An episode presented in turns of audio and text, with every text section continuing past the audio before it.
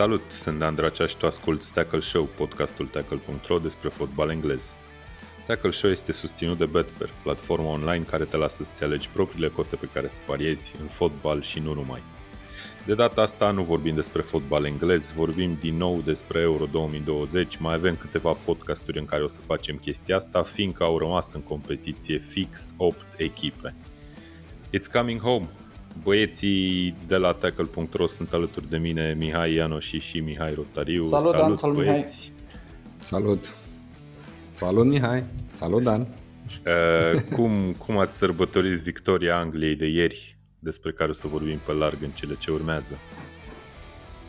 Păi m-am bucurat că, sincer, nu mă așteptam, chiar dacă Anglia, din punctul meu de vedere, a avut o evoluție nici cel mai bună decât Germania la acest turneu final. Germania a arătat fotbal cu adevărat doar în meciul cu Portugalia. Uh, na, a fost o bucurie rezervată, să-i spunem, pentru că Anglia a mai avut uh, tot felul de sincope și cu adversari mai slabi, dacă ne amintim și cum a fost eliminată în trecut de Islanda de la un campionat uh, mondial oare? Sau european, nici nu mai țin minte.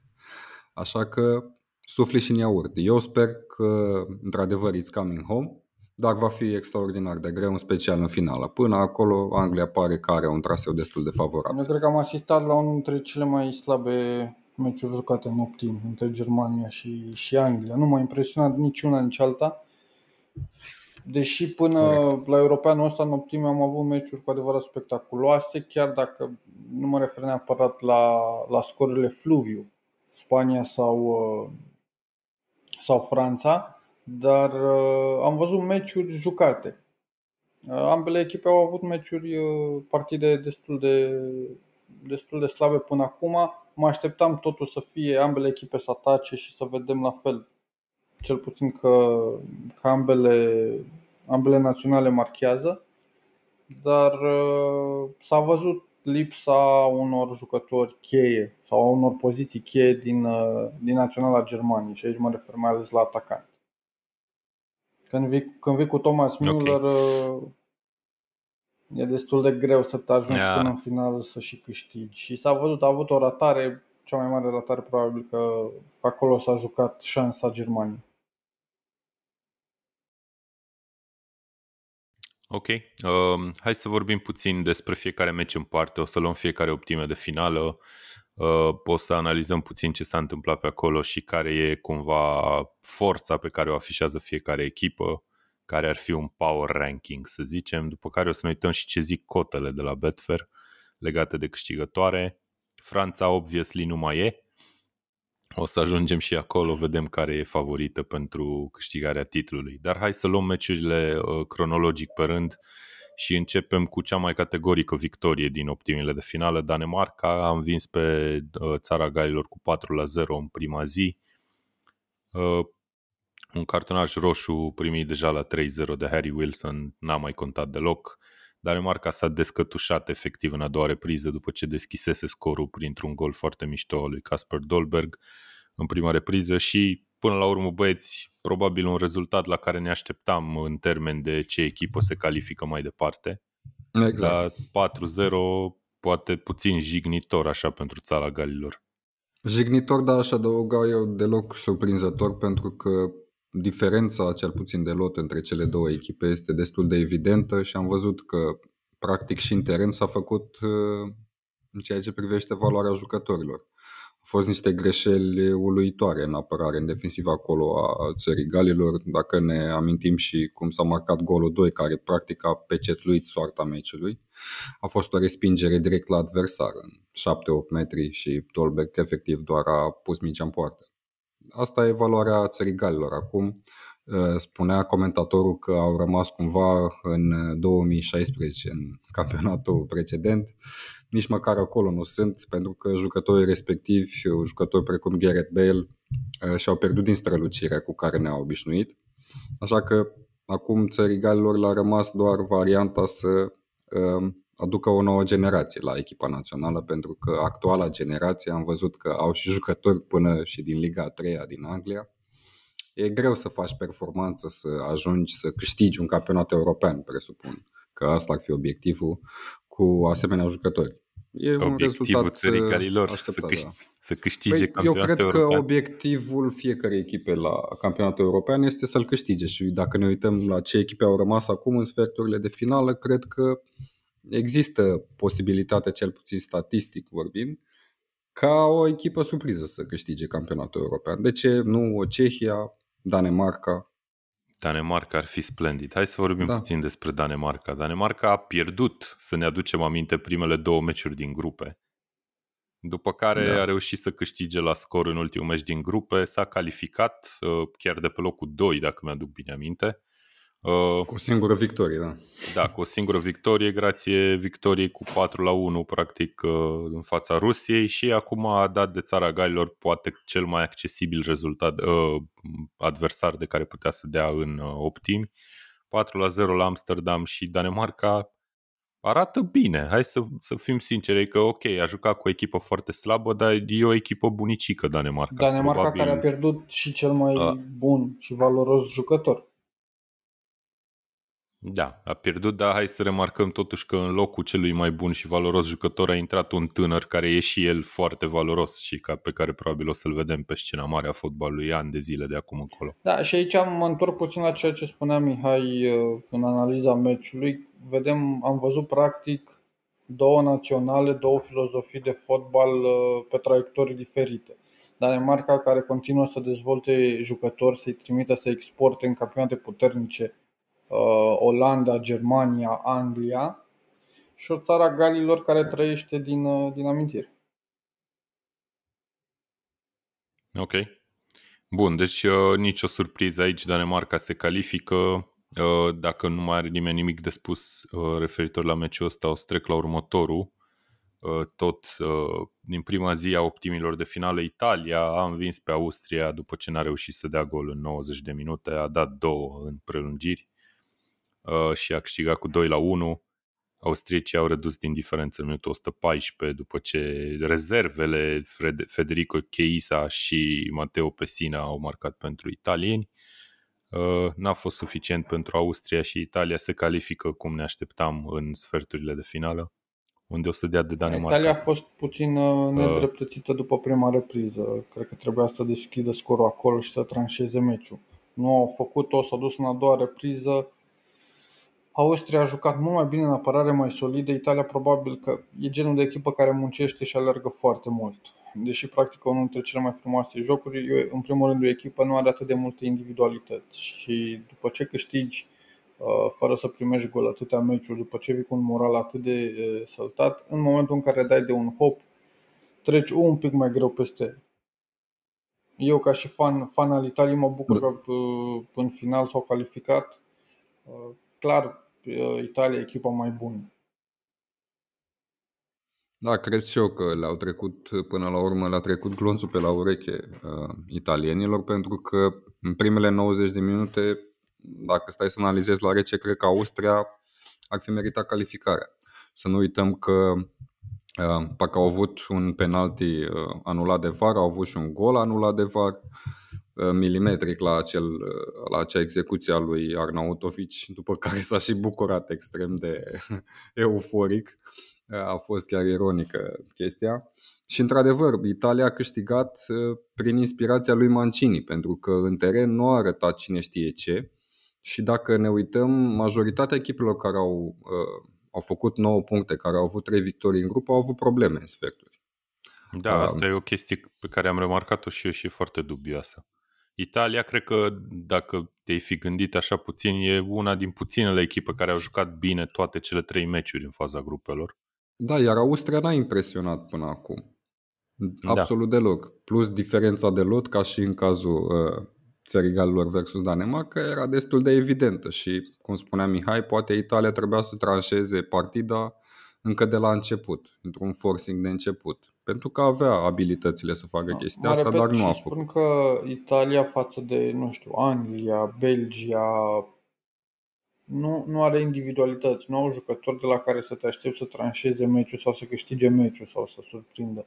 Ei, în momentul de față, sunt o echipă extraordinar de bună construită de, de Mancini și vedem că schimbările funcționează aproape de fiecare dată tocmai pentru că uh, ajută și reîmprospătează echipa întru totul.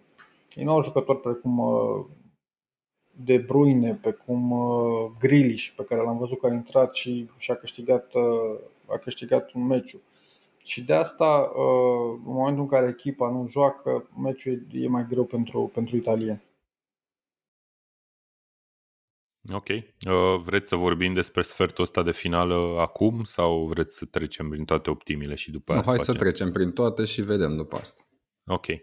Bun, uh, așadar Danemarca și Italia uh, s-au calificat în prima zi a optimilor de finală. Uh, A urmat a doua zi un meci dintre Portugalia și Belgia, foarte așteptat de toată lumea. Dar înainte de asta am avut și o surpriză, o primă mare surpriză. Cehia a eliminat pe țările de jos sau pe Olanda, cum doriți să vorbim Olanda. despre țara asta sau țările Absolut astea. Olanda. Ok. 2 la 0 după ce Matis de Ligt uh, a fost eliminat în minutul 50 și ceva, 55 cred, sau ceva de genul. Uh, un hands, hai să vă întreb de hands. A fost hands, sem- adică, na, hands clar a fost, dar Absolut. merita roșu? Din cauza că era Plus ultimul amendă, plus apărător? bătaie. E inadmisibil ce a făcut. E inadmisibil ce a făcut uh, Delit, jucătorul lui, uh, lui Ventus, tânără speranță, viitor star. Auzi, dar cre- crezi că a, a avut genul un moment de ăsta de panică dat- în care i-a a dat sesizat, băi, mingea e în fața mea și dacă nu o ating cu mâna și o dau în spate, o I-a ia... dat Cred că Când s-a o să panicat, reboot. da. în termen popular. Și nu cred că se, nu cred că se impunea. Putea să scape Nu, din putea să poziția lase, respectivă. nu, în putea primul să rând, da, rateze putea, jucătorul. putea să lase Existau... golul, putea până la urmă să-l și faulteze. Cred că și la faul nu, nu la roșu. Dacă îmi faci hands intenționat în poziția aia, cu siguranță e roșu. Până la urmă mai erau, E, nu mai cred erau- că e un mai erau Diferent. multe minute de jucat și dacă încasau un gol. Dar stai puțin, că nu, nu știi că dacă dădea gol Să zicem, adversarul. nu, eu Da. Poate nu prefer dădea. să zic că, că dădea gol și atunci tot mai rămâneau minute de jucat 11 contra 11 până la final. Era doar un singur gol. De Lit a, fost, a făcut, cred că, cea mai mare prostie pe care am văzut-o până acum la Euro 2020-2021. La Uh, concurență cu O să- eroarea portarului Spaniei. Da. O să vedem, da, asta voiam și eu să zic, o da, să, dar cred o că să mai sunt- vorbim spaniolul despre n-a vrut, o n-a făcut-o eroare. cu intenție. Da, și până la urmă, dacă stai să te gândești, nu l-a costat neapărat uh, meciul. Da. Pe când pe olandezi acest hands i-a costat meciul, au jucat în 10 oameni, aproape o repriză întreagă, Cehia a dat lovitura, uh, Patrick Schick a marcat din nou la 2 la 0, Thomas Scholes, cred că pronunț bine, sper, uh, a deschis scorul. Și uite mă, Cehia e calificată în Da, să- sferturile de Să finală. știi, Dan, scuze-mă Uh, că te întrerup. Olanda era una dintre cele mai slabe, cel puțin ca formă echipe care uh, a fost prezentă la acest european. Toată lumea știa de asta, toată lumea îl arăta cu degetul pe debur, cel care a fost concediat ieri, dacă nu mă înșel, dat afară, că este unul dintre cei mai slabi antrenori. Dacă te uiți un pic pe carierul de bur, vezi că el nu e un antrenor mare, nu e un, e un antrenor mediocru sau chiar slab. Nu a făcut performanță nicăieri. Uh, numele lui l-a, l-a pus în funcția de antrenor al, al echipei Olandei. Dar uh, toată lumea se plângea, toți olandezii se plângeau de naționala lor. A fost doar o confirmare, o Da, cred confirmare că- a, a statutului în acest moment al, al Olandei. Cred că le-a dăunat, așa cum am spus și înainte, uh, și faptul că au avut o grupă destul de ușoară, au câștigat destul de facil toate cele trei meciuri. Era o euforie așa a suporterilor cu privire la evoluția Olandei până, până în acel moment, dar Cehia e un adversar dificil, un adversar pe care nu vrei să-l întâlnești uh, sub nicio formă, chiar dacă ești o echipă mare. Mai ales într-un meci eliminatoriu și-au jucat șansa și uite că au câștigat. Merg mai departe. Na. Ok. E un, un rezultat absolut meritat și așa cum a zis Mihai, Olanda a fost absolut peste tot. Iar decizia lui Delic de a lua mingea în brațe și aproape să fugă cu ea de acolo, Păi nu, a îndepărtat-o efectiv din calea jucătorului ceh în care îl talona acolo. Uh, într-adevăr, Frank de Bur a părăsit uh, naționala țărilor de jos după înfrângerea asta. Înțeleg că a fost o decizie comună, dar uh, înțeleg Comună totodată dând că... din degete ca la ghilimele. ok, nu ne vede lumea. Uh, înțeleg totuși că Federația Olandeză a spus că exista acolo totuși un obiectiv de a ajunge în sferturile de finală și din cauza că nu a fost atins, a trebuit să se ia această decizie. Uh, da, bun, Frank de Bur are mulți contestatari. Uh, acum Cehia va da piept cu Belgia meciul următor, fiindcă Belgia a învins pe Portugalia în celălalt meci al zilei 1 uh, la 0 și nu știu, vreau să vă întreb aici din capul locului, aveți impresia că rezultatul ăsta a fost corect, așa în funcție de cum a decurs jocul, că mie, de exemplu, nu mi s-a părut foarte corect. Băi, nu știu dacă a fost neapărat corect și mm, sincer nu prea mă interesează chestia asta pentru că Portugalia a arătat, ok, a arătat o forță ofensivă, a ajuns de, destul de des la poartă, însă a arătat o incoerență a atacurilor pentru că au și jucători destul de diferiți, jucători cu personalitate acolo. Vezi un joc mai puțin combinativ precum îl regăsim la alte echipe. Când ai pe Bruno Fernandes, Bernardo Silva, Iota, Uh, Ronaldo. Jucătorii ăștia de multe ori încearcă să rezolve fazele pe cont propriu, iar asta le-a dăunat, în special în meciul cu Belgia, care și-a făcut temele foarte atentă, a marcat, a mers mai departe. Foarte simplu. Da, golul victoriei marcat de Hazard, probabil că nu de Hazardul pe care ni-l imaginam. Da, așteptam. Torgan Hazard a dat golul victoriei uh, chiar înainte de pauză, probabil că a schimbat chestia asta și uh, cumva planurile de la Portugalia, pauzele Portugalia a venit uh, cu jucătorii cei mai buni într-o formă destul de slabă și aici îl arăt cu degetul pe Bruno Fernandes, de la care eu unul personal aveam așteptări. Iar Bruno Fernandes a fost inexistent. Măcar Mbappé uh, s-a remarcat cu un penalti ratat decisiv. Bruno Fernandes nu a ajuns nici măcar acolo.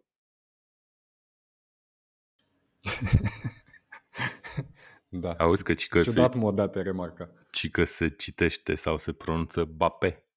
Parcă era asta de haine Bape sau ceva de genul. Nu mai știu, habar n-am. Uh, da, bun. Uh, Portugalia a atacat practic toată repriza secundă, nu a reușit să dea gol. Uh, Cristiano Ronaldo încă este principalul marcator al Euro. Să vedem dacă va rămâne acolo. Mie mi se pare foarte interesantă lupta. Uh, în ce privește marcatorii, o să vă zic și de ce puțin mai târziu. Uh, Belgia, ce credeți? Are forța să ajungă, nu știu, până în finală sau chiar păi. să câștige turneul? Că până la urmă despre Belgia întotdeauna vorbim ca o candidată, dar încă nu s-a în întâmplat primul rând, ei. accidentările lui Hazard și ale lui De Bruyne cântăresc destul de mult în economia următoarelor meciuri. Uh, au un adversar greu în, în sferturi și au probleme în defensivă. Mi se pare că au un cuplu de, de fundaș central destul de, de învechit, dacă îmi permit să zic așa. Iar în momentul în care o să dea peste o echipă cu un, cu un joc ofensiv uh, mai legat și mai calculat decât al Portugaliei, s-ar putea să, să vedem uh, probleme. Pe, pe belgenii scoate tot timpul mijlocul și, și atacul. Lukaku cred că poate ușor să devină cel mai bun marcator în, uh, la Euro. Cât are două goluri deja marcate, Ronaldo are 5. Trei goluri în trei meciuri, dacă face finală, poate să, poate să reușească. Lukaku 3? are 3. A, atunci a câștigat, clar. Da, da. Băi, da, uite, eu acum îmi dau seama că am făcut o mare greșeală când am zis că Italia o să joace cu Danemarca, nu o să joace cu Danemarca, o să joace cu Belgia. Nu știu de ce în mintea mea toate Spania? Nu, Danemarca am zis că o să joace cu Italia și Italia de fapt o să joace cu Belgia. Ok. Le-am luat, da, am făcut-o, am făcut-o praf, am făcut podcastul ăsta praf, la fel ca și celălalt. Uh, bun, Dan- uh, Belgia o să joace cu Italia, așadar, adversar puternic, cum a zis și Mihai. Uh, o să vorbim puțin despre asta la momentul respectiv. Hai să mergem mai departe și avem a treia zi a optimilor de finală, unde am avut probabil ziua de fotbal cea mai, uh, cea mai frumoasă de până acum, de la acest euro. Am avut Croația-Spania, care a început cu o gafă absolut monumentală a portarului spaniol, uh, care și-a lăsat efectiv mingea să ajungă în poartă din pasa, uh, pasa înapoi a lui Pedri. Spania a revenit, a egalat înainte de pauză, 1 la 1 la pauză ai fi zis că meciul e deschis, însă spaniolii într-adevăr au uh, reușit să domine, de fapt și prima repriză, dar mai ales și a doua. Au marcat de două ori, în minutul 84 era 3 la 1 pentru Spania, uh, soarta meciului părea pecetluită, dar iată, Croația, echipă balcanică, să zicem, cu o, nu știu, o gândire și o ambiție aparte, cred, ca și toate neamurile astea de pe aici, uh, a reușit să întoarcă meciul și la ultima fază a egalat. Spaniolii erau în degringoladă, dar uh, au venit prelungirile și au câștigat cu 5 la 3. Cum, cum a trăit băieții meciul ăsta în primul și în primul rând că, na, ca fan de fotbal a fost încântător, E genul de aș partide zice. care se putea termina în favoarea oricărei echipe. Deși Spania a câștigat la două goluri diferență la final, cred că rezultatul putea să fie oricare altul și nimeni nu zicea nimic. Dacă mai dădea un gol Croația și câștiga, toată lumea era fericită. Dacă a câștigat Spania, la fel toată lumea e, e mulțumită. A fost un meci și cred că Mihai aici o să spună mai multe, fiind motivul lui sau la motivul lui preferat, a fost un meci al greșelilor personale. Atât al portarului cât și al fundașului dreapta, dacă nu mă înșel, al Croației, cred că trei goluri din, uh, uh, din numărul total de, de goluri înscrise au venit în urma unor greșeli personale. Da, fundaș pe care îl, cam, îl cheamă Guardiola cred că e Gvardiol. împrumutat uh, de la City la Zagreb, cel puțin la Football Manager așa e. În 2020 Guardiol e jucătorul lui City importa- uh, împrumutat la Dinamo Zagreb. Uh, e la S-a Leipzig, transferat. să știi. S-a transferat, da, la Leipzig. Uh, bun. Mihai, ce, ce ai de spus? Că se așteaptă Păi, cu inima la Cu gură. foarte puține de spus, pe- Uh, cred că tocmai te-ai tăiat. m-am tăiat. Hai să încercăm Bun. acum. Foarte puține de zis pentru că eram în drum spre stadion, am văzut golurile uh, și a fost surpriza mea că la stadion chiar meciul era uh, difuzat acolo pe ecranele din jur. Um, ce să zic? a fost într-adevăr cea mai, uh, cea mai bună cea mai bună zi de fotbal la, la Euro, dar cum zicea și Mihai și o să vorbim și despre meciul următor, foarte multe erori în defensivă la nivelul ăsta. Mm, Ce vreau eu să subliniez e că după ce a fost hulit și a primit amenințări nenumărate, uite că Morata până la urmă a ajuns să-i califice mai departe pe spaniol, pentru că golul lui a descătușat până la urmă în prelungiri și a evitat penalturile, așa că nu știu ce se va întâmpla mai departe, pentru că, într-adevăr, atât uh, Spania, cât și Croația, dar mă rog, Croația nu mai contează că merg acasă, au făcut un joc destul de slab uh, din punct de vedere defensiv. Iar dacă ne uităm la modul cum a gafat la primul gol portarul, îți pui serioase semne de întrebare, inclusiv cu privire la selecția jucătorilor din lotul Spaniei. Băi, Spania chiar, nu mai, nu mai e așa dominantă ca înainte și uh, cred că o să aibă E și probleme mai normal, departe. cred că Spania încearcă să, să se reinterpreteze, să-și găsească un nou stil. Tic-tac a murit, Spania a pierdut o generație care a câștigat tot ce se putea câștiga la nivel de, cl- de echipă națională și atunci băi, da, chiar a murit tiki-taka, că mie mi se pare că același nu. joc îl fac și acum. Adică țin de minge cât vor, a și declarat lui Enrique înaintea meciului că vor posesia. Zici că aia e cel din mai punctul important meu de lucru. vedere, cum uh, să câștigi tic-tac meciul. aceea jucată de, Barcel- de Barcelona și ulterior de Spania în momentul în care au câștigat uh, campionatul mondial, nu mai este. Nici nu au jucători pentru așa ceva. Nu mai au pasatori. Bun, deci să ții mingea pur și simplu nu e tiki-taka, trebuie să joci mai în viteză, cu pase din prima sau la ce te referi când zici tiki-taka. Da, până la adică să, să, să plimbi atingere mingea două. cu o idee de a ajunge în fața porții, nu neapărat de a, ver- de a, de a schimba părțile și de, de a avea pos, doar posesie. Mhm, Ok.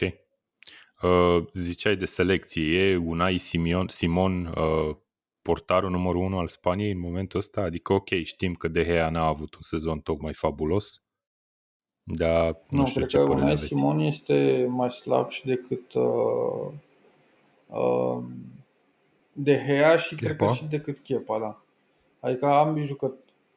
Bun, dar Ke- Kepa nu e în lot. Nu e în lot, știu. e Roger Sanchez, ceea ce m-a surprins. Robert Sanchez, da. Uh, Ro- Robert Sanchez, ia uite, vorbeam Joacă de în obicei Anglia deja. și de aia, Dan, probabil. că te joci football manager și fac chiar o paralelă acolo. Știi că poți să intri, dai după stats-uri și filtrezi portarul care de fapt a avut cel mai bun Așa, sezon, ce? percentage, cifre, nu știu ce. Și probabil așa l-a Am ales. înțeles, și Absolut. așa l-a ales. Nu aveai de ce să-l alegi.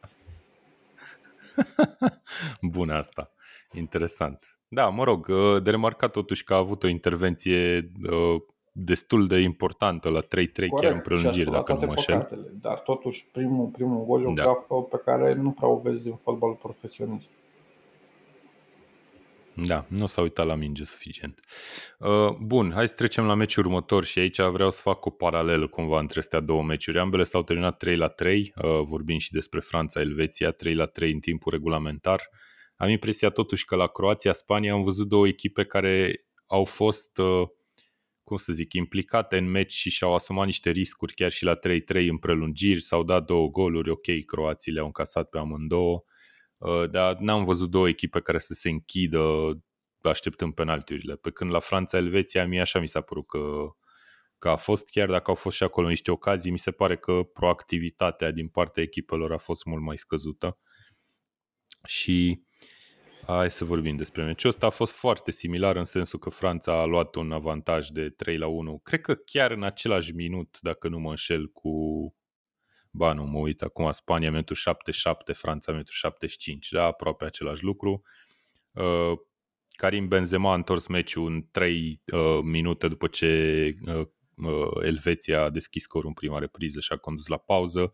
A fost un penalti ratat de Ricardo Rodriguez, care cred că trebuia să, voia să intre în pământ în momentul ăla, mai ales după ce a dat uh, Benzema golul de 1-1 și după aceea de 2 la 1. Uh, Pogba cu un gol absolut splendid uh, de la mare distanță, 3 la 1.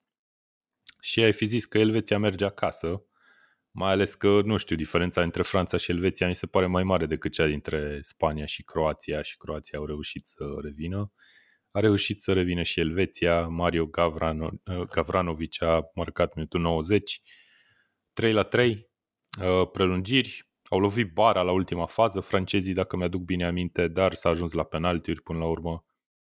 Și știi cum e, la penaltiuri aștept, te aștepți la meciurile astea mari de prin cupele europene, de, de la meciuri internaționale, te aștepți ca cineva să rateze și te uiți cu prietenii la televizor și zici, uită-te la ăsta cum se uită, ăsta o să rateze.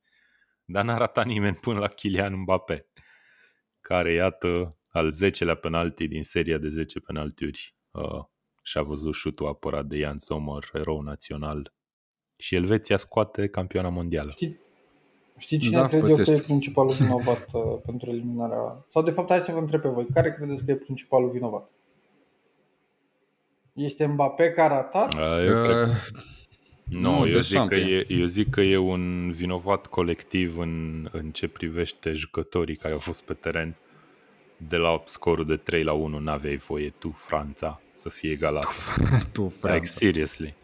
Băi, nu știu, nu, n-aș fi de acord. Uh, mie mi se pare că Elveția a jucat mai bine decât Franța, iar Franța cred că cumulat pe, pe tot parcursul partidei a arătat ca Franța timp de 15 minute.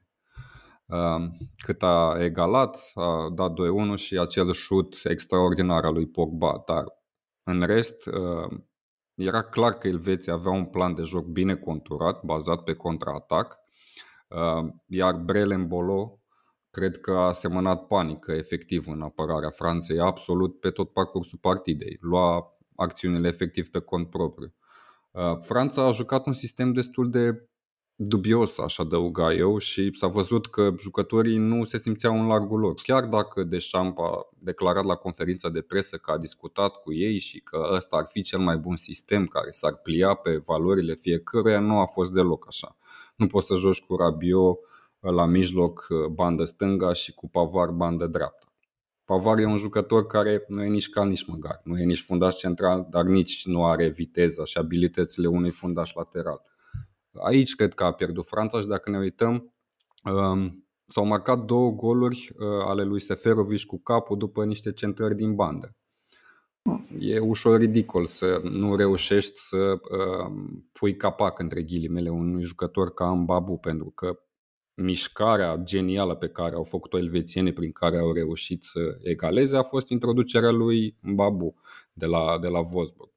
Uh, iar cum au egalat la 3 în uh, ultimele minute, mi se pare absolut de desene animate. Kim Pembe sau nu știu cine era acolo aleșinat efectiv la driblingul lui Gavranovic.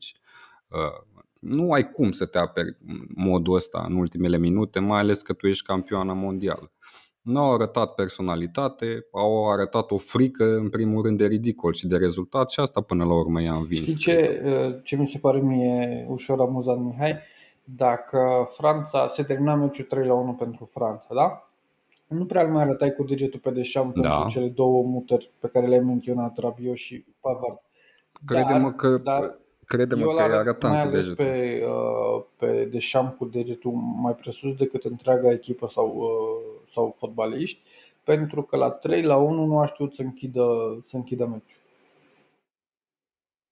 Și încă ceva, uh, ok, Franța a avut o bară la poate ultima fază înainte de penaltiuri, dar și Elveția a scăpat odată singur portar înainte de asta, deci și Elveția nu. putea să închide meciul. Pe mine m-a surprins uh, efectiv câte ocazii au total, avut Per total e un rezultat meci. Uh, corect obținut de, de Elveția și o calificare corectă. Da. Ok. Uh, Mihai Rotariu, ai fost pe stadion. Cum, cum s-a trăit meciul de la fața locului? Că, într-adevăr, s-a jucat la București meciul ăsta. Da, mi-a fost, mi-a fost foarte dor de, de un meci pe stadion și am avut norocul să prind o, o partidă extraordinară, chiar glumeam la începutul partidei că mi-aș dori prelungiri, penalturi, ceea ce s-a și întâmplat. Nu mă așteptam să aibă uh, meciul o evoluție a scorului la modul ăsta. Um, ce mi s-a părut ciudat e că publicul din România a susținut și a hoiduit deopotriva ambele echipe la fiecare fază. Dacă te uiți la penalturi, se auzeau huiduieli și atunci când a arătat Mbappé, mi se părea că huiduia efectiv tot stadionul, deși toată lumea s-a bucurat extraordinar de tare la golurile Franței. A fost, a fost ceva ciudat, dar până la urmă cred că lumea se bucura de fotbal și avea reacții absolut la, la orice fază. S-a strigat și România în tribune. Asta voiam să te întreb, era următoarea întrebare. Am, că am auzit, eu printre ei. Am auzit și eu la televizor și eram like, what? Ce se întâmplă? S-a strigat și am impresia că a plecat chestia asta cu România, cred că din sectorul suporterilor Franței, nu știu, a fost o mulțumire, habar n-am cum. No. S-au făcut și valuri la un moment dat. Deci a fost atmosferă de fotbal argentinian în tribunele din București. O atmosferă, cred că, pe care n-am, n-am întâlnit-o până acum. Bine, am văzut și la televizor toate partidele, dar n-am văzut-o nicăieri, nicăieri în Europa până acum. Adevărul că la și rapid... felicitări organizatorilor pentru că uh, s-au mișcat foarte bine cu acei voluntari. Uh, nu am dus lipsă de absolut nimic, am fost informați pe tot, toată durata uh, vizitei la Stadionul Național. Singurul impediment a fost uh, ora destul de ciudat de, de vreme la care trebuia să fim la stadion. De exemplu, eu ar trebui să fiu pe la 7 și jumătate cel târziu și meciul începea la 10. Imaginează. Și ce ai făcut S-a terminat atunci? pe la aproape 2. Ce, păi ce am făcut? ajuns, am ajuns liniștit pe stadion, mi-am luat băutura și mâncare de rigoare, am mai făcut niște poze, niște story m-am uitat la meciul Spaniei, Ok.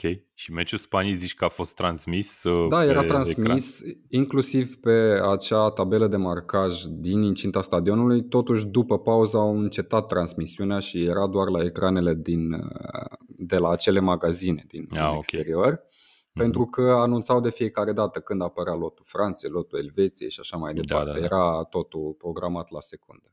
Ce m-a, m-a amuzat era că aveau și un DJ care se chinuia acolo să rețină atmosfera, dar publicul efectiv nu, nu avea nicio reacție și...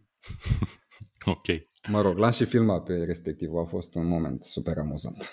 Ok, bun. Hai să mergem mai departe la ultimele două optimi de finală care s-au jucat ieri. Am vorbit deja la început puțin despre Germania, uh, despre înfrângerea Germaniei cu Anglia. Uh, Anglia a jucat acasă, la Londra, pe Wembley.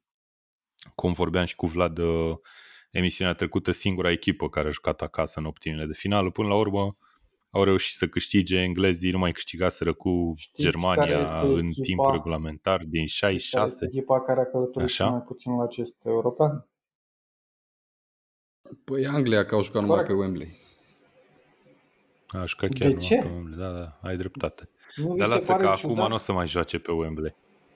Și fii atent, ăsta, ba, da, ba, da. meciul din sferturi pe care o să-l joace, uh, o să fie singurul pe care nu-l joacă pe Wembley. dacă ajunge să le joace pe toate și să câștige turneul. Fiindcă semifinalele și finala o să fie tot acolo. Da. Bun, Anglia, Germania 2 la 0. Uh, bănuiesc că voi, sau nu știu, voi împreună cu Funny Tackle, că până la urmă suntem site despre fotbal englez, uh, ne gândim că ne bucură victoria asta, nu? Da, clar ne bucură, însă ne așteptam totuși la un meci uh, mai spectaculos, poate, având în vedere că se întâlneau două echipe cu loturi extraordinare. Nu s-a întâmplat asta, a fost un meci destul de plictisitor, cum a zis și Mihai. A la fost un moment dat vreunul- chiar am moțăit. A fost vreunul mai slab în optimile de finală decât ăsta? Că mie Nu, mi-e greu nu să cred. pun mâna pe vreunul. Exact. Nu, adică Ucraina Nu cu cred Suedia nici eu. chiar a fost un meci bun. Mie unul mi-a plăcut și cel puțin Ucraina cu Suedia nu mi-au creat așteptări. Adică nu mă așteptam să văd un meci wow, dar până la urmă am avut un meci peste așteptările mele. Da, poate că Anglia, Germania au avut și ghinionul de a urma după o zi cu cele două meciuri despre care am vorbit, care au fost absolut fabuloase și încântătoare. Uh, mie mi s-a părut că echipele s-au cam anulat reciproc așa în mare parte din meci. Aici uh, am impresia că niciuna, ori nu au fost în stare efectiv să poarte niște atacuri mai, mai cu sens, ori efectiv s-a stat bine în apărare, nu au fost lăsate spații și niciuna dintre echipe nu a găsit drumul spre poartă până la golul lui Rahim Sterling, care din nou, dacă ar fi fost Vlad Bogos aici, ar fi zis, bă, ce meci slab a făcut Sterling și uite că a băgat-o și pe asta în Eu poartă. cred că, Ceva de cred că genul ăsta. Germania trece printr-o perioadă foarte, foarte slabă, slabă, să zic așa, la nivel de națională și asta lucru cauzat de lipsa unor jucători care să vină din, din propria pepinieră. Ei nu au un atacant, e foarte greu să joci fără un atacant. Până la urmă, Spania joacă cu Morata și o face destul de ok până acum. Havertz nu este atacant, îl vedem și la echipa de club, că nu, nu ăla e rolul lui și trebuie ajutat. Müller Nu e, dar Havertz a jucat Müller- bine. Mie mi s-a părut că Havertz a fost cel mai bun jucător al Exact, dar Germaniei, nu poate sincer. să fie uh, piesa principală într-o echipă care vrea să câștige Da, nu, un nu e. european. Nu, nu, nu are constanța. Dar fii atent, Mihai. Müller Fii Stai, mă, atent. cam și o Momentan asta glumă sunt bună Au cu piesele. avut, Müller. au avut. Că Müller e ca un Hai, produs zi, zi de la cu Lidl Müller. pe care uh, managerul uh, începe să-l pună mai în spate, înțelegi? Pentru că se apropie data de expirare. Plus că e rece, că e brand de iaurt. Hai de cap, mă, da. Ok, dar uh, a fost pe teren un anume Timo Werner, băieți, care e atacant. Hai să E fim serioși. atacant Și Timo a avut Werner? și eu o ocazie. Eu zic că da. Adică din tot lotul El e Germaniei, atacant, dar nu e folosit atacant. Mie mi se pare că din tot lotul Germaniei el e cel mai da, atacant. dar tot nu e atacant. Din oamenii pe care i-am văzut pe... Ok, și ce e atacant până la urmă? Vrei un Filippo Inzaghi Immobile. sau ce? Ce fel de... Un Seferovic măcar. Bun, hai să ne... da, ok, e o discuție. Un Kane, nu? Da, Că și până la Kane. urmă, Kane e atacant, Kane e Mihai? Hai atacant, să vedem absolut. că până la urmă... Da? Da. Ok. Bine. Uh, Timo Werner așadar a ratat o ocazie destul de mare, dacă, nu, dacă mi-aduc bine aminte, în prima repriză s-a întâmplat chestia asta. Mă rog, Anglia a rezistat, să zicem, uh, până în minutul 75, când au reușit să, să marcheze englezii prin Sterling și cred că Germania efectiv pusă în fața golului ăsta n-a mai avut, uh, nu știu, forță sau timp să reacționeze. Uh, am văzut totuși o ocazie monumentală, că tot vorbeai de Müller, când a scăpat singur cu portarul și a, probabil că 99% dintre cei care s-au uitat la meci au crezut că a fost gol, dar mingea s-a strecurat pe lângă bară. A fost probabil un moment absolut uh, descumpănitor pentru orice fan al Germaniei. Bănuiesc și acolo probabil că s-a decis meciul. Dacă egala Germania, poate că se întâmpla altfel. Pe voi va, final. va uh, surprins Anglia cu ceva? Vă uimește jocul ei? Credeți că are un joc bun? Uh, Eu vreau, Nu. eu vreau doar să mă, să-mi aduc aminte ce ai zis tu la începutul emisiunii că fa, nici nu mai știu despre cine vorbeai, dar ai zis că Anglia a făcut un turneu mai bun decât, cred că decât Germania, ziceai, nu? Că, Da, eu am zis, eu am zis. că Germania a jucat doar un meci. Într-adevăr, Germania chiar a jucat foarte bine doar cu Portugalia, în rest n-a arătat mare lucru, însă Anglia n-a arătat mare lucru niciodată din punctul meu de vedere. În niciun Corect meci și de la nici nu cred că o campionatul să arate mare lucru în continuare. Și are golavraj 4-0 Și- după 4 da. meciuri. Da, hai să ne uităm puțin la formațiile de start la ambele echipe. În momentul în care am văzut acolo la mijloc Declan Rice cu Calvin Phillips versus Tony Cross cu Leon Goretzka, am crezut că Germania va pune stăpânire mai, uh, mai repede pe mijlocul terenului, ceea ce nu s-a întâmplat deloc pe parcursul partidei. Ba, singura uh, deficiență, aș spune eu, pe care uh, au exploatat-o ambele echipe au fost uh, din, de partea Angliei pe partea stângă, acolo unde se apăra uh, cel mai slab jucător uh, din defensiva Germaniei, aș spune eu, Ginter, pentru că ambele goluri au venit de acolo. Omul a și fost înlocuit. uh, Stai, mă, trebuia vrei, poate vrei mai să devreme. zici pe partea stângă a Angliei. Pe, da, pe partea stângă a Angliei, pe partea dreaptă Cred, a cred că ai zis Germaniei. invers, de te-am Da. întrerupt. Ok. Așa că, până la urmă, nu contează uh, cum a arătat Anglia până acum. Ambele au jucat extrem de slab, iar uh, Anglia a reușit să exploateze uh, singurul spațiu pe care puteau să, de care puteau să beneficieze acolo. Iar introducerea lui Grealish, zic eu că trebuia făcută încă de la început.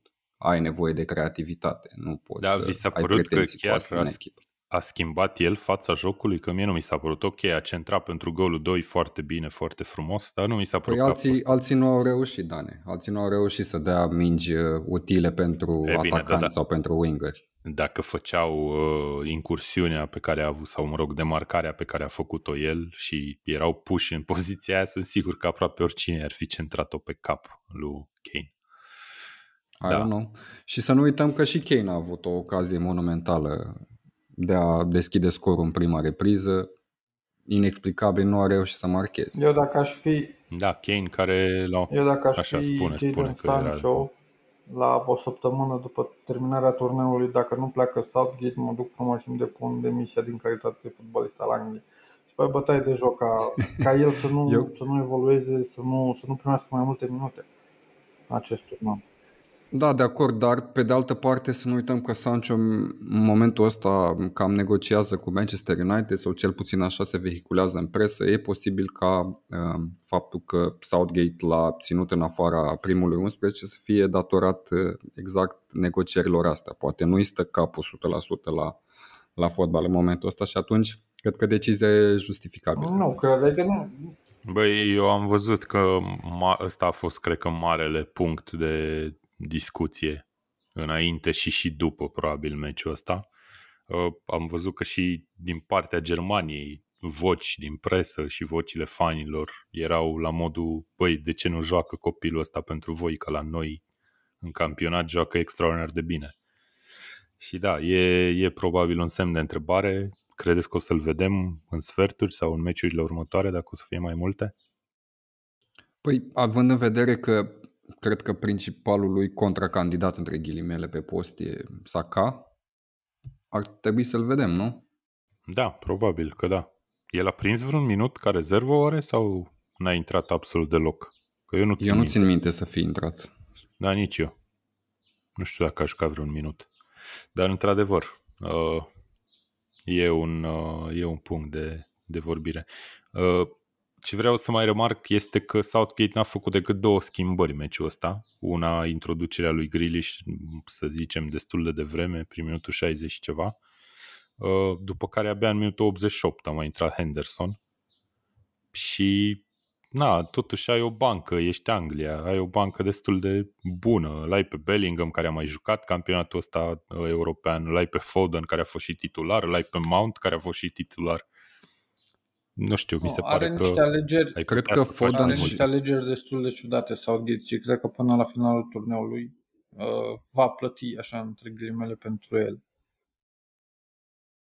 Cred că Foden și Mount au lipsit și din cauza că au trebuit să stea în carantină o perioadă după Da, contactul nu cu Foden. Billy Gilmore, care a fost uh, depistat Nu, cu Chilwell, COVID. Chilwell cu Mount. Mount, Foden? da, dar F- Chilwell și Mount, Ah. da. Chilwell cum a, ok. Da, atunci m, nu prea se justifică faptul că Foden nu a fost introdus. Bun, uh, mai vreau să vă întreb o singură chestie legată de Harry Kane, care înt- știm că n-a făcut cele mai bune meciuri din viața lui în, în faza grupelor. Acum a marcat, e ăsta un fel de început, acum și intră în mână și trebuie să ne așteptăm la show din partea lui Kane meciurile viitoare? Nu. nu văd de unde ar veni show mai ales că o să dea Anglia de niște echipe care se vor apăra efectiv asta. Asta vor căuta, să se apere și să lovească pe contraatac. Va fi destul de dificil în continuare, dar cred că va rămâne și principala armă de atac a Angliei pentru că va fi nevoie de baloane înalte pentru el acolo. Cred că aia va fi calea de succes a Angliei către Kane finală. nu e genul de, de jucător care să ia mingea de la jumătatea terenului să intre pe în poartă sau să decidă un meci. El trebuie doar să stea în careu și să, să nu rateze. Adică dacă face lucrul ăsta, dar, nu cred dar... că are cineva alte așteptări, o să vină să zică da, dar nu face faza defensivă prea bine. Dar poate să ia, mijlocul, ă, să ia mingea de la mijlocul terenului și să dea o pasă de 60 de metri către atacantul care o bagă în poartă. Atacantul care? Doar că n-au exact, alt atacant exact. care să... Da, exact. da. Ok, bun. Uh, Anglia așadar 2 la 0 cu Germania în probabil cel mai așteptat meci al optimilor de finală și mai avem ultimul meci despre care să vorbim, Suedia-Ucraina. S-a terminat apoteotic 2 la 1 pentru ucrainieni cu gol la ultima fază a meciului, practic. Uh, ultima fază din extra time, din prelungiri, minutul 121 s-a marcat golul victoriei 2 la 1 Asta după ce Zinchenko și Emil uh, Forsberg marcaseră în prima repriză. Um, nu știu, calitativ așa ai fi zis că ăsta e unul din meciurile mai slăbuțe, dar a fost un meci destul de activ și plăcut. Da. Te așteptai la un 0-0 că... parcă. Da, eu chiar am pus 0-0 la concursul nostru de predicții, să știi, la meciul ăsta. Uh, ce vreau să remarc este că Ucraina, care în urmă cu câteva zile a fost învinsă de Austria în meciul decisiv la București, să zicem, pentru locul 2 din, din fața grupelor. Uite că încă e în turneu, în sferturi, pe când Austria nu mai e. Mie îmi place de Șefceco. Deși a câștigat da. meciul ăla. Mi se pare gen de tehnician mai degrabă decât de antrenor. Și în echipa trimisă ieri am, am văzut că a, a improvizat, e ieșit, a avut un stil defensiv solid trebuie să remarc și pasa lui Armolenko. Este una, cred că e pasa decisivă care îmi place cel mai mult de la acest turneu pentru golul lui, uh, lui Zinchenko. Și dacă Mihai tot remarcă reușitele, eu o să subliniez și o să arăt cu degetul către Olsen, care din punctul meu de vedere a greșit la golul marcat de Zinchenko. Chiar dacă a fost un șut puternic, a fost un șut destul de pe portar și i-a cam trecut pe sub, uh, pe sub mâini.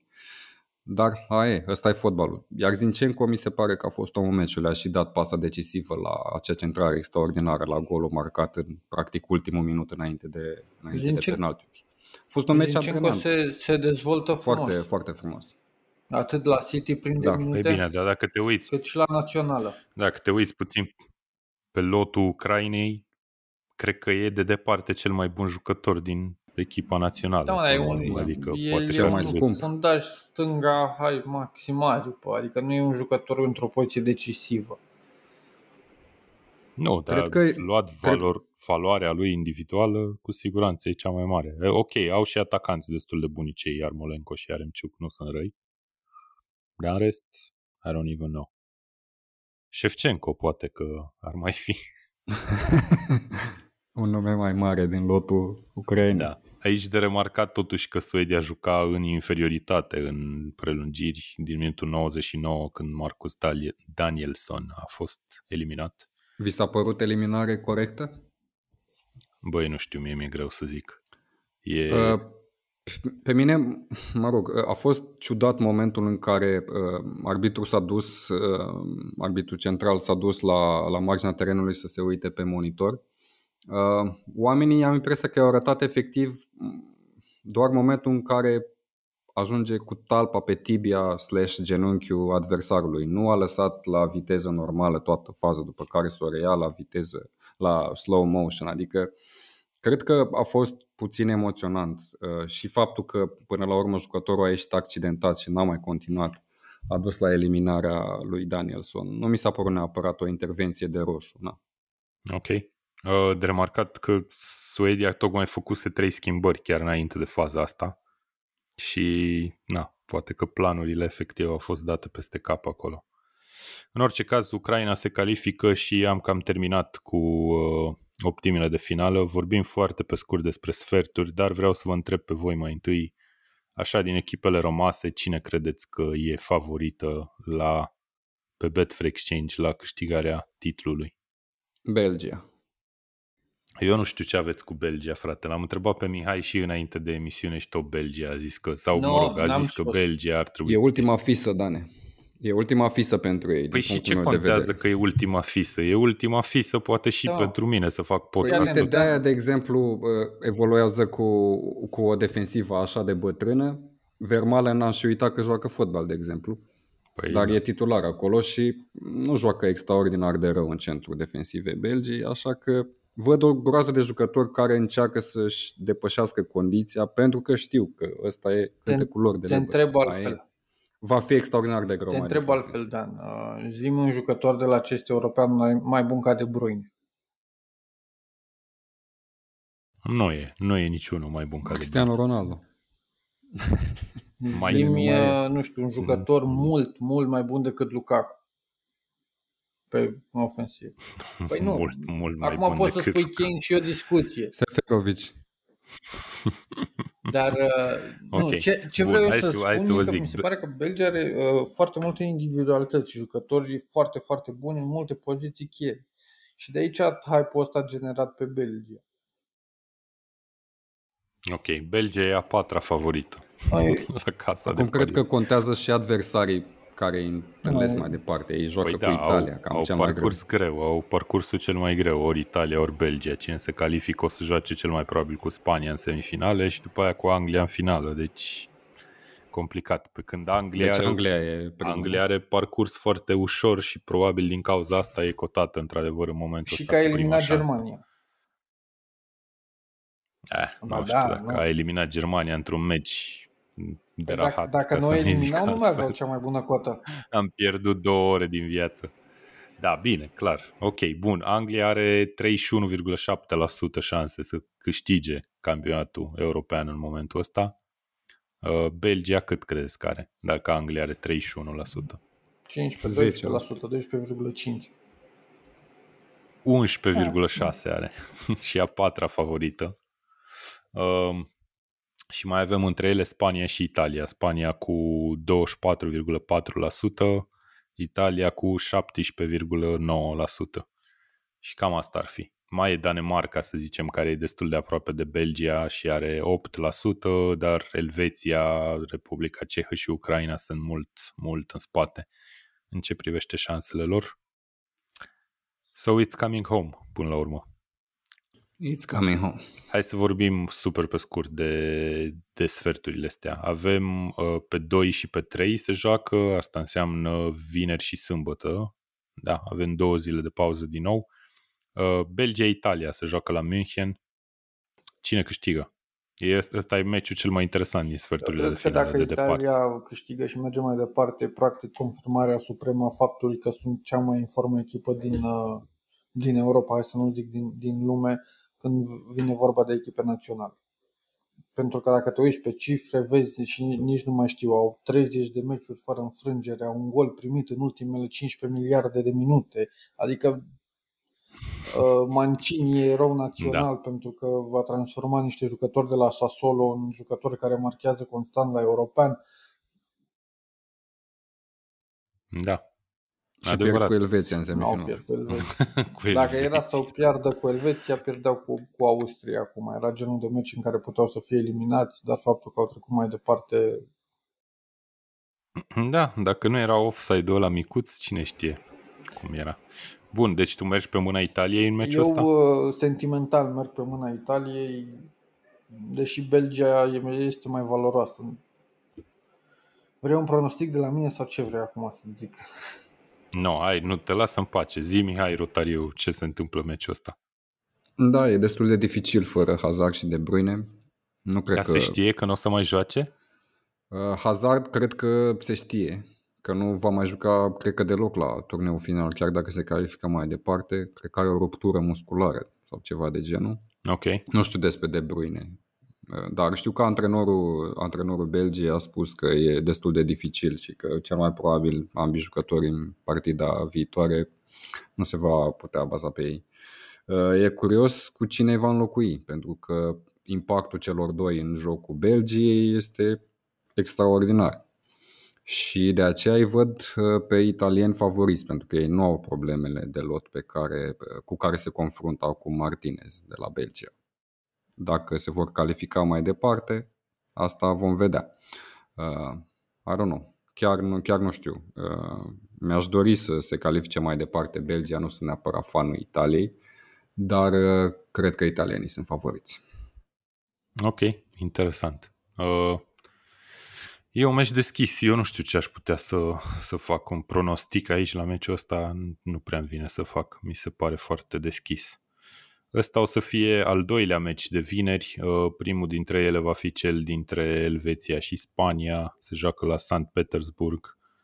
Uh, poate să mai elimine un, uh, un mastodont Elveția din Eu mă turneul aștept ăsta. să văd un meci mult mai închis decât uh, cele două meciuri ale echipelor uh, în optim. Adică nu cred că vom mai vedea un meci cu foarte multe goluri. Cred că Spania va, va încerca să mai uh, să se mai odihnească, va juca un pic sau va încerca cel puțin să joace mai solid defensiv și să nu mai primească două goluri pentru a fi egalată în ultimele minute ale meciului. Și cred că dacă vor lua un avantaj de un gol sau două, vor închide meciul acolo.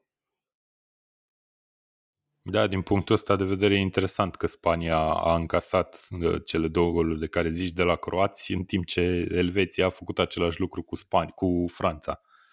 A marcat Plus, de două ori Pe de altă pentru parte, a vedem, reveni. ok, cu pauza asta, dar vom vedea niște echipe destul de obosite. Vom vedea niște echipe obosite și vom vedea echipe cu moral foarte bun. Eu cred că uh, primele, Mhm. nu știu, 30 Da. de minute vor fi uh, definitorii pentru soarta meciului. Dacă uh, Elveția reușește să deschidă scorul, da, s-ar putea să vedem uh, un uh, festival de goluri până la final. Dar eu aș tinde să cred că, uh, adică intuiția îmi spune că vom vedea un meci mai închis, contrar așteptărilor create de meciurile din optim.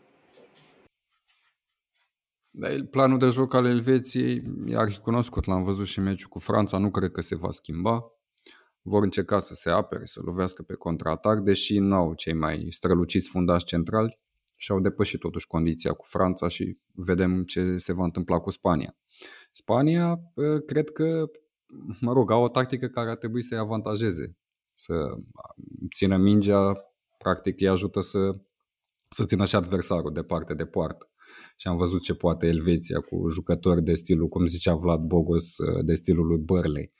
O centrare, cap și gol, nici nu îți trebuie foarte multe ocazii sau posesie, pur și simplu trebuie să o bagi în poartă. Uh, Bun, mergem mai departe. A doua zi de meciuri din sferturile de finală, sâmbătă, o să pună față în față Cehia cu Danemarca uh, la Baku. Se joacă meciul ăsta uh, probabil cel mai neașteptat, să zicem, sfert de finală și na, Dar jucat meritat. între două echipe. Uite, gândește-te că una din Cehia sau Danemarca va juca semifinale la European, ceea ce cred că e o mare realizare pentru oricare dintre ele.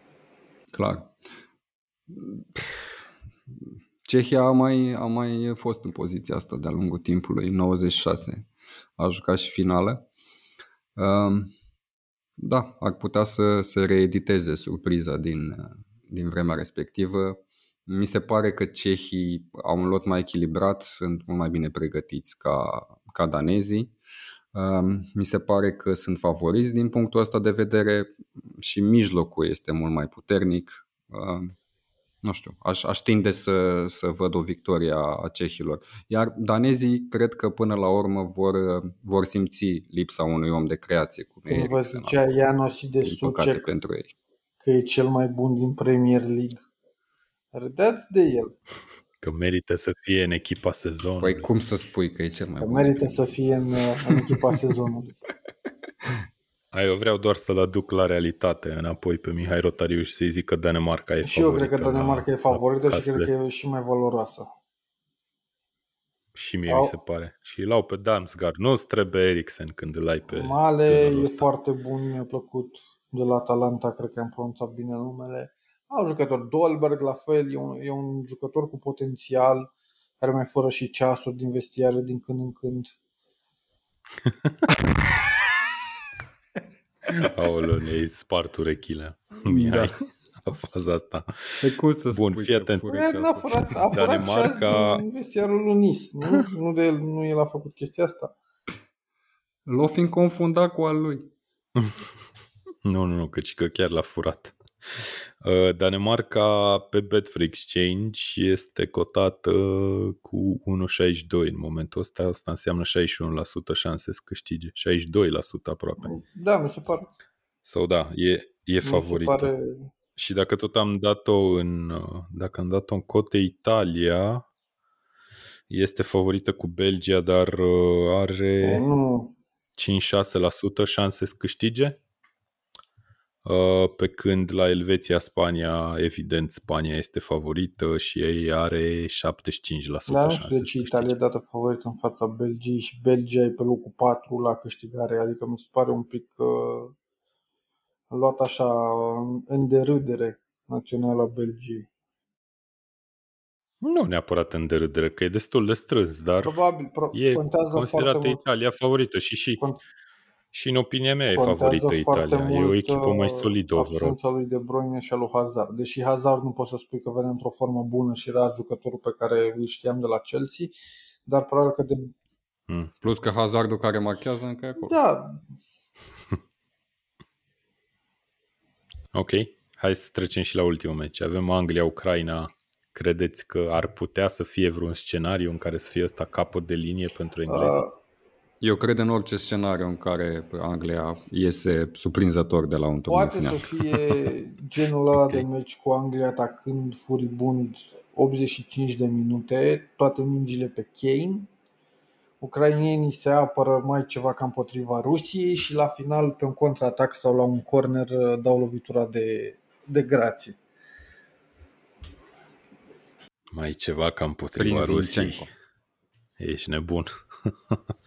ok, Anglia e, are meciul cel mai lejer dintre toate sferturile de finală uh, conform cotelor de la Betfair Exchange. Avem 79% șanse de calificare pentru Anglia. De departe cea mai Nu, mare. clar e genul de partidă care se va Uh. juca la o singură poartă, nu... Bun, ziceți-mi și mie, Anglia va face sau Southgate va face vreo schimbare cumva neașteptată sau, nu știu, îl vedem pe Sancho, îl vedem pe, Eu cred pe că cine o să vedem Grealish ar așa mai merita să fie special pe teren. titular. Dacă Southgate e un antrenor curajos, chiar ar putea să-l schimbe și pe Kane jucând un pic cu, cu Calvert-Lewin. Genul de, dar de adversar care îți permite. Nu înseamnă, adică dacă joci cu Calvert-Lewin, cu Grealish sau cu Sancho, tot ești mult mai valoros decât Ucraina. Ok, dar tu îți dai seama că asta ar însemna să scoată unul la mână capitanul echipei de pe teren, ceea ce probabil n-ar fi o alegere tocmai populară. Și doi la mână, dacă nu iese, să zicem, dacă pierde cu Ucraina, o să fie Da, crucificat. nu e ca și cum efectiv. Southgate nu a fost Dacă- genul de antrenor care a preferat să joace cu un fundaș dreapta în condițiile în care ai un câștigător de Champions League și, unul, și cel mai bun fundaș stânga din uh, Premier League în echipă. În primul meci, a jucat cu Trippier. N-a, n-a impresionat nici atunci. Dar probabil că dacă meciul ăsta s-ar fi jucat, era al treilea meci din grupe, în care Anglia era deja calificată, era genul de partidă în care uh, uh, roteai uh, lotul. Da, de acord. Dacă erai calificat. Bun, uh, ne așteaptă așadar, nu știu, Mihai, mai vrei să zici ceva? Nu, zi, mă gândeam acum că până la urmă analizăm foarte mult uh, partidele astea în condițiile în care Anglia ar trebui să câștige lejer meciul respectiv. Nu știu ce ar mai fi de analizat. Zinchenko e cel mai bun om al lor care nu e titular neapărat în Premier League. Da, mai au, Da, iar de Molenco... Trebuie să bați, Da, uite. efectiv. Nu contează. Cu Trippier stânga poți să îi pună cum vrea el. Poți să-l pui pe Kane stânga. Și dacă intră, Exact. Pune-l pe Kane număr 10, joacă cu Sterling și, și dacă Rashford intră sau cine- Shevchenko jucători mai atacant, fâșneți. Intră Shevchenko ăla și Southgate fundaș dreapta sau stânga, Câștigă nici nu Ucraina. știu ce era. cazul ăsta. Ok, băieți, cam asta a fost uh, emisiunea de astăzi. Vă mulțumesc pentru prezență. Ne așteaptă așadar uh, patru sferturi de finală interesante. După ele vom reveni cu încă un uh, episod dedicat Euro 2020. Până atunci însă să avem fotbal frumos, să ne urmăriți în continuare pe tackle.ro și pe canalele noastre de social media. Uh, înscrieți-vă dacă vreți în concursul nostru de pronosticuri, găsiți detalii pe site. Uh, vineri vom transmite și un număr nou din newsletterul tackle.ro la care vă îndemnăm să vă abonați dacă vă place fotbalul și dacă ascultați podcastul ăsta cu siguranță vă place, dați-l mai departe și ne auzim data viitoare. Salut! Tackle Show este susținut de Betfair, platforma online care te lasă să-ți alegi propriile cote pe care să pariezi în fotbal și nu numai.